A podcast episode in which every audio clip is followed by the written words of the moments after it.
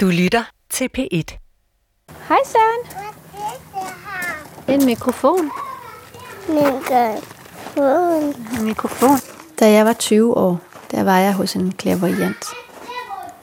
Hun fortalte mig, at jeg ville få tre drenge, og at jeg skulle blive gift med en mand, som jeg kendte fra min fortid. Men hun fortalte også, at jeg skulle dø i starten af 40'erne. Du er på højt. Åh, du er på højt.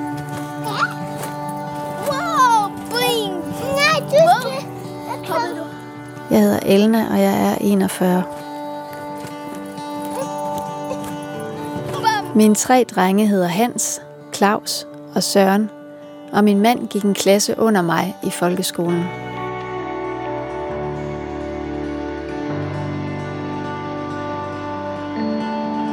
Jeg er egentlig et rationelt menneske og arbejder til daglig som journalist. Så jeg et eller andet sted, så tænker jeg, at den spot om, det er noget sludder. Men den sidder fast inden i mig. Hvis øjnene ikke allerede er lukket, så kan du lukke dem og gøre ansigtet blødt. For jeg er også yogalærer og et spirituelt menneske, og jeg ved, at der er mere mellem himmel og jord. Og nu hvor jeg er blevet 41, så fylder den spådom mere og mere. Jeg går lige herind. Jeg kan ikke øh, sådan helt præcis huske, hvornår at jeg var hos den her klaverjant, der sagde de her ting. Fordi på det tidspunkt, der var jeg sådan ret øh, søgende efter at få nogle svar. Især fordi mit kærlighedsliv dengang, det bare var sådan en stor øh, fadese af uheldige øh, forhold. Øh, og jeg havde bare sådan brug for at få svar på, om jeg nogensinde vil finde en mand og få nogle børn. Derfor så øh, tænkte jeg, ej, nu var jeg til en eller anden klaverjant, og så tror jeg, at der var en eller anden, der måske anbefalede en. Og jeg husker, at det var i et privat hus, og man ligesom skulle gå op ad sådan en trappe. Og så sad man så et lille bord under et skråvindue. Altså lige da hun sagde, at jeg skulle dø, der blev jeg faktisk ikke bange. Jeg var mere sådan, altså jeg var ung, og jeg tænkte, ja, det var da, det var da ærgerligt, men jeg bliver alligevel over 40, og det er da også godt. Der var jo lang tid til på det tidspunkt. Og det er der så bare ikke. Og, og hun optog et bånd. Så den vil jeg simpelthen se, om jeg kan finde. Så jeg skal bare i gang med at rode det hele igennem. Kan du mindes noget som helst om at have set det her Jeg i, har set et eller andet i en kasse. i en kasse? Ja, den lå. Hvorhen? Et eller andet, du ved, så havde du sådan noget, en gammel kærestebrev og sådan noget, så jeg ligge i det der. Hvor altså den, Måske ude i det skab der, eller måske der over den derovre faktisk. Nej, der er alt muligt andet her. Ikke noget kassettebånd. Det der med at få en dødsdom, det er jeg ikke den eneste, der har prøvet. Lad os gå her. Min søde og gode kollega Mie har en far, som har prøvet noget, der minder om det. Altså, da han er i 30'erne, tror jeg. Ja. Tilfældigvis, fordi han er til en eller anden fest i 30'erne, øh, så er der en, der, du ved, som et event har inviteret øh, en eller anden håndlæser, så får han det gjort. Og der får han jo så at vide, altså ret tidligt bliver hun sådan stille, øh, hende der håndlæser. Øh, og så siger hun så, øh, altså jeg kan bare sige, at du bliver ikke særlig gammel. Og så tror jeg, at han ender med at sige sådan, spørge ind til det der og sige, hvad, hvad, altså, hvad, hvad mener du? Ja. Så siger hun sådan, ja, i hvert fald ikke mere end start 50'erne. Nej. Og min far, han bliver så også 53. Og så Nej. Ja. Ja. Hvad døde han af? Øh, cancer, han havde en øh, hjernetumor.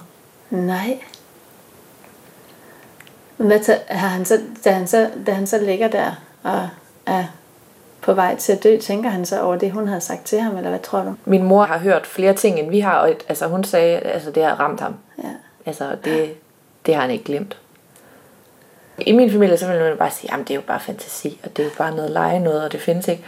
Men når det så lige pludselig rammer på den der måde, så har man det også sådan lidt, altså, jeg synes bare, det er bare vildt at opleve. Har du selv været ved klaverjant? Nej, det har jeg ikke. Det tør du måske Nej, ikke. det gør jeg ikke. Nej. Og igen, jeg vil, altså, til min dødsdag vil jeg sige, at det er bare fantasi, og Ja. det findes ikke. Ja. Men jeg har da åbenbart ikke lyst. Nej. til at prøve det. Altså, jeg ville jo ønske, at du havde fortalt, at din far, han var 70 og Ja. levede i bedste velgående. Ja, ja. Jeg synes, det er sådan lidt nedslående Ja. besked. Men jeg tænker så også, vil jeg sige, altså når du siger det der, altså, mm. så tænker jeg jo, at det sker ikke. Ja. Altså overhovedet ikke. Nej. Altså det er jo min Ja. godt feeling. Men det er bare noget, som jeg ikke lige glemmer, fordi det, det var lidt vildt. ja. Jamen, nu har jeg også bestilt tid ved lægen, fordi jeg skal ned og have sådan et sundhedstjek. Er du, fordi det her, Ja. er du påvirket af det? Nej, men jeg tror bare, der er ingen grund til ikke at gøre det. Og den der øh, person, du var ved, de sagde ikke noget nærmere om Nej. årsag, eller... Så jeg husker det som om, at hun sagde syg, og så... Men jeg kan ikke... Det gør du altså ikke, Elna. Nej, det gør jeg ikke. Nej, nej. Jeg ved godt, det er mega fjollet overhovedet at overveje, at jeg skal dø, fordi en eller anden har fortalt mig det for 20 år siden. Men derfor kan jeg ikke gøre for det. Altså, det fylder. Det er jeg også nødt til at acceptere, at det gør, og tage mig af, at det gør. Og det fylder jo også, fordi jeg er mor til tre. Og jeg, jeg vil altså, bare tanken om, ikke at skal se dem vokse op og opleve, at de får børn. Altså, det er jo meningen, at man skal være der hele livet, når man har fået børn. Hvad tænker du, lægen siger nu her så? Hvad Jeg tænker, at han siger, at du er sund og rask. Men det er jo så set lige meget for dig, fordi du har fået det der at vide, så du, du skal jo vælge at, at tro på, at det er noget, som ikke passer. Mm. Men jeg tror på, at hvis man går og bekymrer sig for meget, det giver da en dårligere livskvalitet, end hvis man ikke bekymrer sig. Jamen, det er jo interessant, hvor meget man kan påvirke hele systemet med at tro og ikke tro på noget. Ja. Ja. Altså, det var en bedre spot om, jeg fik at vide, ved du hvad, du skal overhovedet ikke bekymre dig, du øh, kommer til at leve et helt fantastisk liv, du, altså, det er jo langt over 100. Nå, vi ses.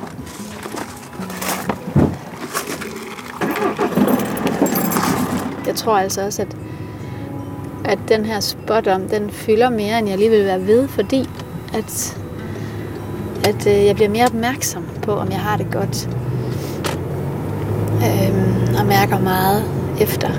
Og det er sådan også, at jeg igennem et stykke tid har været lidt øhm, haft sådan lidt nogle spændinger i højre bryst, så det skal jeg også lige have tjekket, når jeg nu er dernede.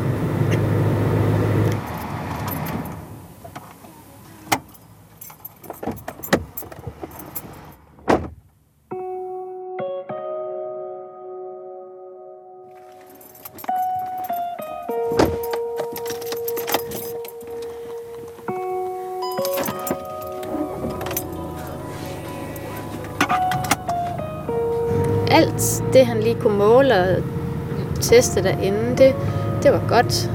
Øhm, der var lige en lille ting, som... Øhm,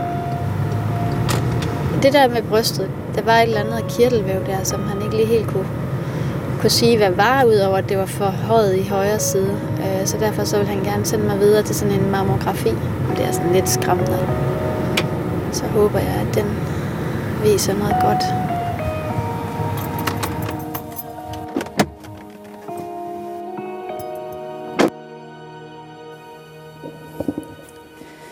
Tror lige, at jeg vil gå op på loftet og se, om jeg kan finde det bånd deroppe. Det er det sidste sted, jeg mangler at lede.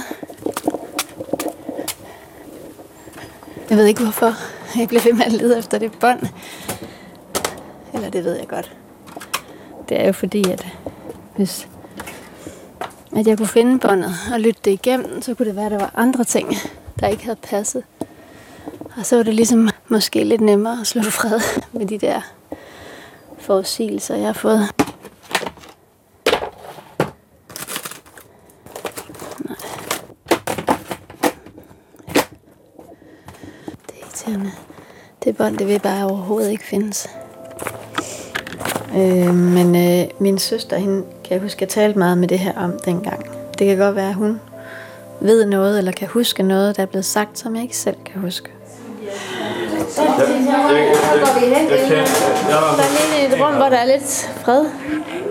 Vi kan gøre det jeg, her. jeg kunne snyde folk til, jeg tror. Jeg var jo ved den der klaverjant engang, ikke? Jeg fik at vide, at jeg ville få tre drenge. og at jeg skulle giftes med en mand fra min fortid. Og så sagde hun også, at jeg ville dø i starten af 40'erne. Men kan du huske, hvad hun ellers sagde, at jeg har genfortalt? Nej, jeg tror, det var lige de der ting, som man hæftede sig mest ved.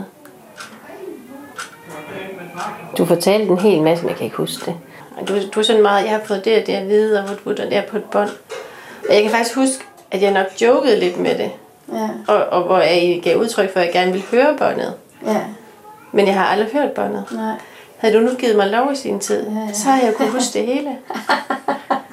så, bad choice, my dear. I alt det her, så er jeg faktisk blevet enormt nysgerrig på, hvordan klaverjanter egentlig arbejder, og hvad det er for nogle ting, de kan se.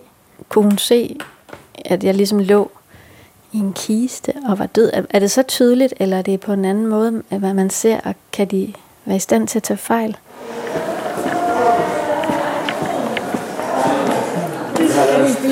Goddag, goddag, goddag. Velkommen til. Mange tak. Jeg har inviteret den erfarne klaverjant Marcia Tekau ind til en snak. Hun er udover at være klaverjant også uddannet biolog, og så har hun sin helt egen klaverjanceuddannelse. Når du har nogen, der sidder foran dig til en klaverjance-session for eksempel, ikke? hvad er de der informationer, du får, hvordan kommer de til dig? Vi har noget, der hedder spejlneuroner, som er fuldstændig almindelig medmenneskelig måde at, at fornemme hinanden på. De spejlneuroner drejer sig rigtig meget om fysisk fremtoning. Jeg er overbevist om, at vi har nogle neuroner, som også går ind og, kan man sige, mærker de psykiske tilstande. Så de her neuroner, ligesom sansapparater og radar, som jeg egentlig mærker min klient med, samtidig med, at jeg egentlig sender de her radar afsted ind i den åndelige verden og beder om, hvad er vejledning og hjælpen til det her menneske, så de kan komme videre i deres liv på en god måde. Og Udover det, så har jeg, hvad man kalder klarsyn. Nogle gange ser jeg tydelige billeder af afdøde, eller guider, eller folks fortid eller fremtid. Så det er også en klar hørelse. Det er ligesom, jeg har sådan en kæmpe, kan man sige, Mrs. Møge hører, hørerør ind i den åndelige verden, som hele tiden fodrer mig med, med, med info på forskellige måder. De informationer kan have meget forskellig form. Jeg er bare et filter, så jeg kan ikke være 100% præcis hele tiden. Og det er rigtig vigtigt, at folk, som er hos en klaverant, ved, at det faktisk er sådan, det er. Så er der en eller anden form for fejlmagen, eller altså sådan. Det er egentlig lidt sådan, jeg ser det. Ja. Der er blevet lavet nogle, øh, der er blevet lavet nogle forsøg med, her har det så været øh, afdøde kontakter. Og der er de nået op på en, en, en procent, som hedder 80 procent præcision. Ud fra det har jeg egentlig valgt at sige, at en god klaverant kan man forvente cirka 80% korrekt, og 20% lidt i den her kommunikationsvanskelighed mellem den åndelige verden, som, som der kan foregå nogle, nogle fejlmagner i. Altså, og det synes jeg er rigtig vigtigt, at man er klar over, at det er, altså, det er ikke den endegyldige sandhed.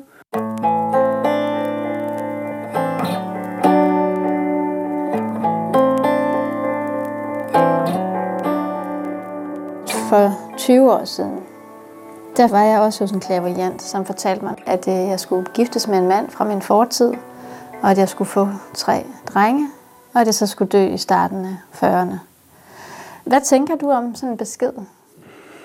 Altså, i forhold til øh, min brancheforening, Klaviantforeningen, så må man rent faktisk godt komme ind og kommentere dødstidspunkt, hvis det er konstruktivt og, kan man sige, beriger klientens øh, måde at være i sit liv på. Man skal virkelig havne hos en etisk, øh, virkelig velfunderet klaverjant, når man træder ind ad døren. Ikke? Det er fuldstændig rigtigt. I gamle dage, som ikke er så gamle endnu, så var det sådan, at vi ikke måtte stille ind på dødstidspunkt, alvorlig sygdom og ulykke. Og det er også den, jeg egentlig op, kan man sige, lærer mine elever. Men når de vælger sig ind i klaverantforeningen, så er der faktisk den anden mulighed. Og det må, de jo, så det må mine elever også selv ligesom vurdere, hvor er de henne med det. Jeg har egentlig bedt om ikke at få oplyst dødstidspunkter fra den åndelige verden. Igen fordi jeg har, hvad nu hvis jeg tager fejl? Altså, ja. hvad nu hvis det lige er inden for de her 20 procent? Så er det en voldsom ting at give et andet menneske at spekulere på. Tror du, der kan være øh, en eller anden form for chance for, at det var en fejl? Det, der er i det, det er, at det er jo 20 år frem i tid. Mm. Derfor kan det sagtens være, at det ikke behøver at være rigtigt. Fordi hun har siddet for 20 år siden og sagt det her. Det kan meget vel være, at du ændrer din karriere, eller du ændrer måden at være i dit liv på i starten af 40'erne. Og det betyder, at noget af det lys, du har fulgt, lige pludselig, så bliver der mørkt i den retning, du har nu, men lys i en anden retning. Men hvis hun ikke lige har lagt mærke til, at sporet skiftede, så vil det måske bare mærke som om, hov, her er der lidt mørkt. Nå, det må betyde, at du dør. Men måske betyder det bare, at du skifter retning. Hvis jeg nu spurgte, om du kunne se mig ude i øh, fremtiden, sådan helt grå og gammel, vil du så kunne svare på det spørgsmål?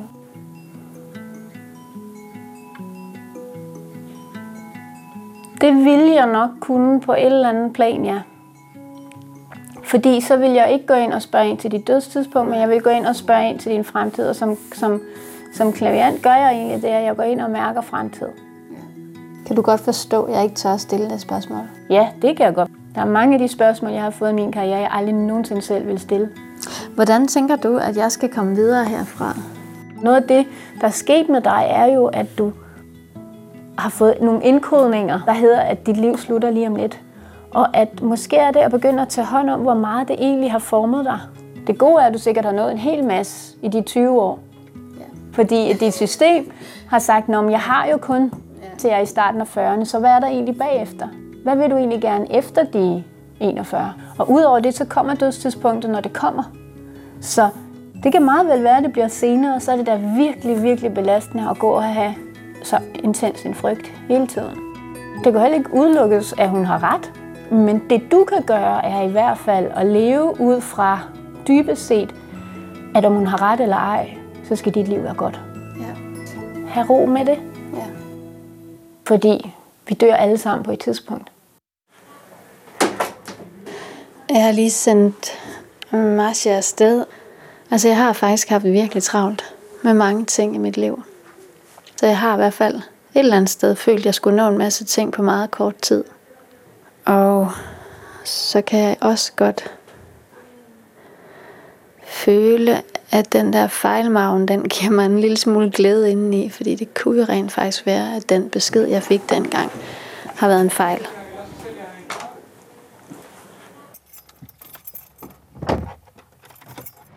Så er jeg på vej igen. Den her gang, der skal jeg ind og have lavet den der mammografi. Og det synes jeg er sådan lidt svært. øh, men øh, er faktisk virkelig nervøs. Jeg har sådan en øh, knude i maven og er bange for at komme ind og få at vide, at der er noget kraft i brystet. Og jeg tror, at den der frygt for, at jeg skulle blive syg, den har altid siddet i mig, siden jeg fik den her spot om. Og jeg har aldrig set mig selv blive gammel. Og derfor er den her tur ind til mammografien rigtig, rigtig ubehagelig. Jeg har ikke sovet. Og er bare bange for at få en eller anden ægte dødsdom.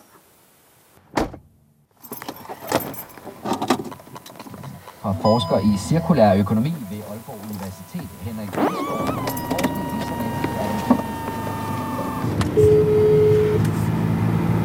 Hej. Hej. De tjekkede jo det hele igennem.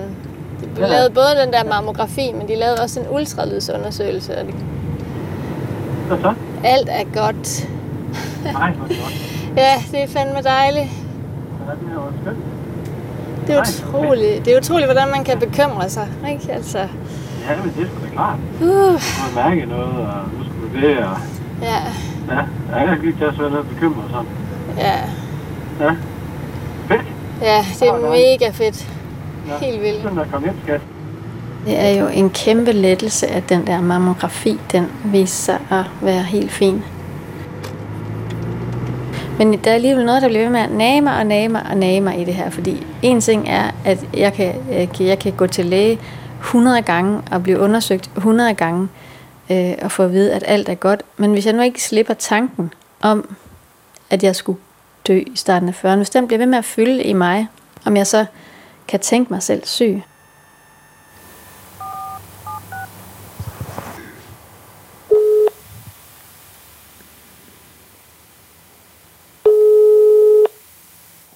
Ja, det er Lene. Hej Lene, det er Elna. Ja, hej. Hej. Jeg har ringet op til Lene Vase, som er professor i neurovidenskabelig psykologi på Aarhus Universitet. Hun har arbejdet med placebo- og nocebo-effekter gennem de sidste 15 år. Kan du prøve at forklare lidt om, hvad, hvad, de, hvad de to begreber består i? Hvis man tager det i sin helt rene form, så vil en placeboeffekt være, at man øh, får et inaktivt middel, f.eks. en kalktablet, og så får man at vide, at den her tablet, den vil kunne lindre ens smerte, og så er der nogen, der begynder at udvikle forventninger til, at det vil kunne lindre deres smerte, og de vil opleve, at det rent faktisk lindrer deres smerte. Ikke bare fordi de psykologisk har indstillet sig på, at det gør det, men også fordi, at der biokemisk sker ændringer i kroppen, så man frigiver blandt andet endorfiner, der kan gå ind og hæmme smerteoplevelsen. Og modsat, så er nocebo der, hvor man får øh, en kalktablet, en inaktiv behandling, i den tro, at man får at vide, at det her det vil kunne forværre ens smerte for eksempel. Og så er der nogen, der vil danne forventninger til, at det vil kunne ske, og nogen vil rent faktisk opleve, at deres smerte bliver forværret. Er det så sindet, der går ind og påvirker? Ja, altså det er patienternes oplevelse af, hvad er det, der kommer til at ske. Altså det er simpelthen deres psykologiske forventninger til, hvad er det, der kommer til at ske nu. I, da jeg var lige i starten af 20'erne, der fik jeg den her forudsigelse fra en klaverjant om, at jeg skulle dø i starten af 40'erne. Er jeg i stand til at kan tænke mig selv syg? Altså simpelthen på grund af den forudsigelse, tror du?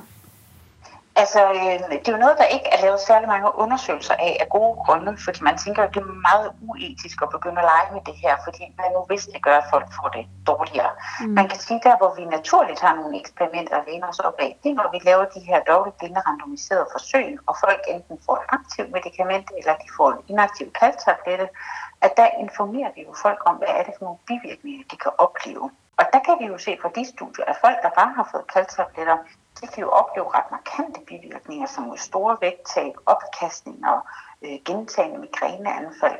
Øh, bare alene ved at have fået at vide, at det kunne være en bivirkning. Ja. Man ved også, at folks eget rapporteret selvoplevet helbred, hvis man har et uh, negativt selvoplevet helbred, uafhængig af, hvordan ens objektive helbred er, det i sig selv kan også gå ind og forudsige, at man dør tidligere. Så man kan sige, at vi har sådan nogle indikatorer på, at det i hvert fald ikke gratis at gå rundt og have øh, negative tanker omkring ens helbred. Så på den måde kan man bestemt ikke udelukke, at det kan bidrage til nogle negative effekter hos dig. Det er ikke det samme som at sige, at øh, ens tankemønstre øh, er afgørende for, at man udvikler kraft eller ej, for eksempel. Det er der ikke lavet gode studier på. Hvad vil du tænke, at jeg skal gøre nu? Hvis det er noget, der ligesom øh, fylder, at det er sådan en tanke, der bliver ved med at dukke op, så vil jeg tage den meget alvorligt og ligesom øh, enten hvis det er muligt, at sådan sætte sig ned med sig selv, og sådan en gang for alle ligesom gøre op med, hvad er det for en plads, det her det skal have i ens liv videre frem, så det ikke er sådan noget, som der ligger og rumsterer og måske giver anledninger til unødige bekymringer i ens videre liv. Ja. Jamen det tror jeg lige, jeg vil, jeg vil snakke med mig selv om så. fordi fordi det, det, det er jeg selvfølgelig ikke interesseret i. Ja, selv tak. Ja, lige måde. Hej. Det, det synes jeg faktisk var lidt forbavsende, at, at hun sagde det, at jeg rent faktisk er i stand til at påvirke mit eget helbred. Fordi jeg kan være bekymret for det. Og jeg kan jo ikke lade være med at tænke på, om det bare er mig, der tager alting lidt for alvorligt omkring sådan en dødsdom. Så derfor så er det, jeg taler med min søster igen. Hvordan ville du have det, hvis du havde fået at vide, at du skulle... Øh, hvor gammel er du nu? Du er 44. Jeg er 45. Hvis du havde fået at vide, at du skulle dø, når du var 45. Så vil jeg nok passe ekstra godt på. Vil du det? Jeg tror, det ville skabe noget bekymring på en eller anden måde. Hvis nu alt det andet havde været... Ja. Altså, hvis hun havde ramt plet med andre... Andre spådomme, så tror jeg da nok, at jeg ville sådan tænke lidt over det. Er du så bekymret på min vegne? Nej, det er jeg ikke. Nej. Og man kan jo sige, Elna, at det med, at du skulle dø i en tidlig alder, havde man nu ikke opdaget din modersmærkekræft. Altså, det er virkelig noget, der kan forplante sig til resten af kroppen. Og... Ja. Det er faktisk rigtigt. Ja. Det har jeg altså ikke tænkt over. Nej, men det, det har jeg ikke. det var det. Så kunne det have været virkelighed. Mm.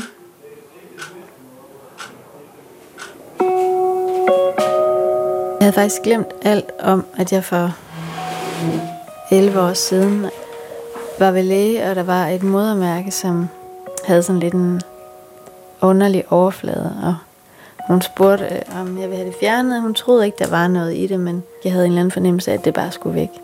Og så fortalte de mig så bagefter, at det havde været forstadier til modermærkekræft i det modermærke.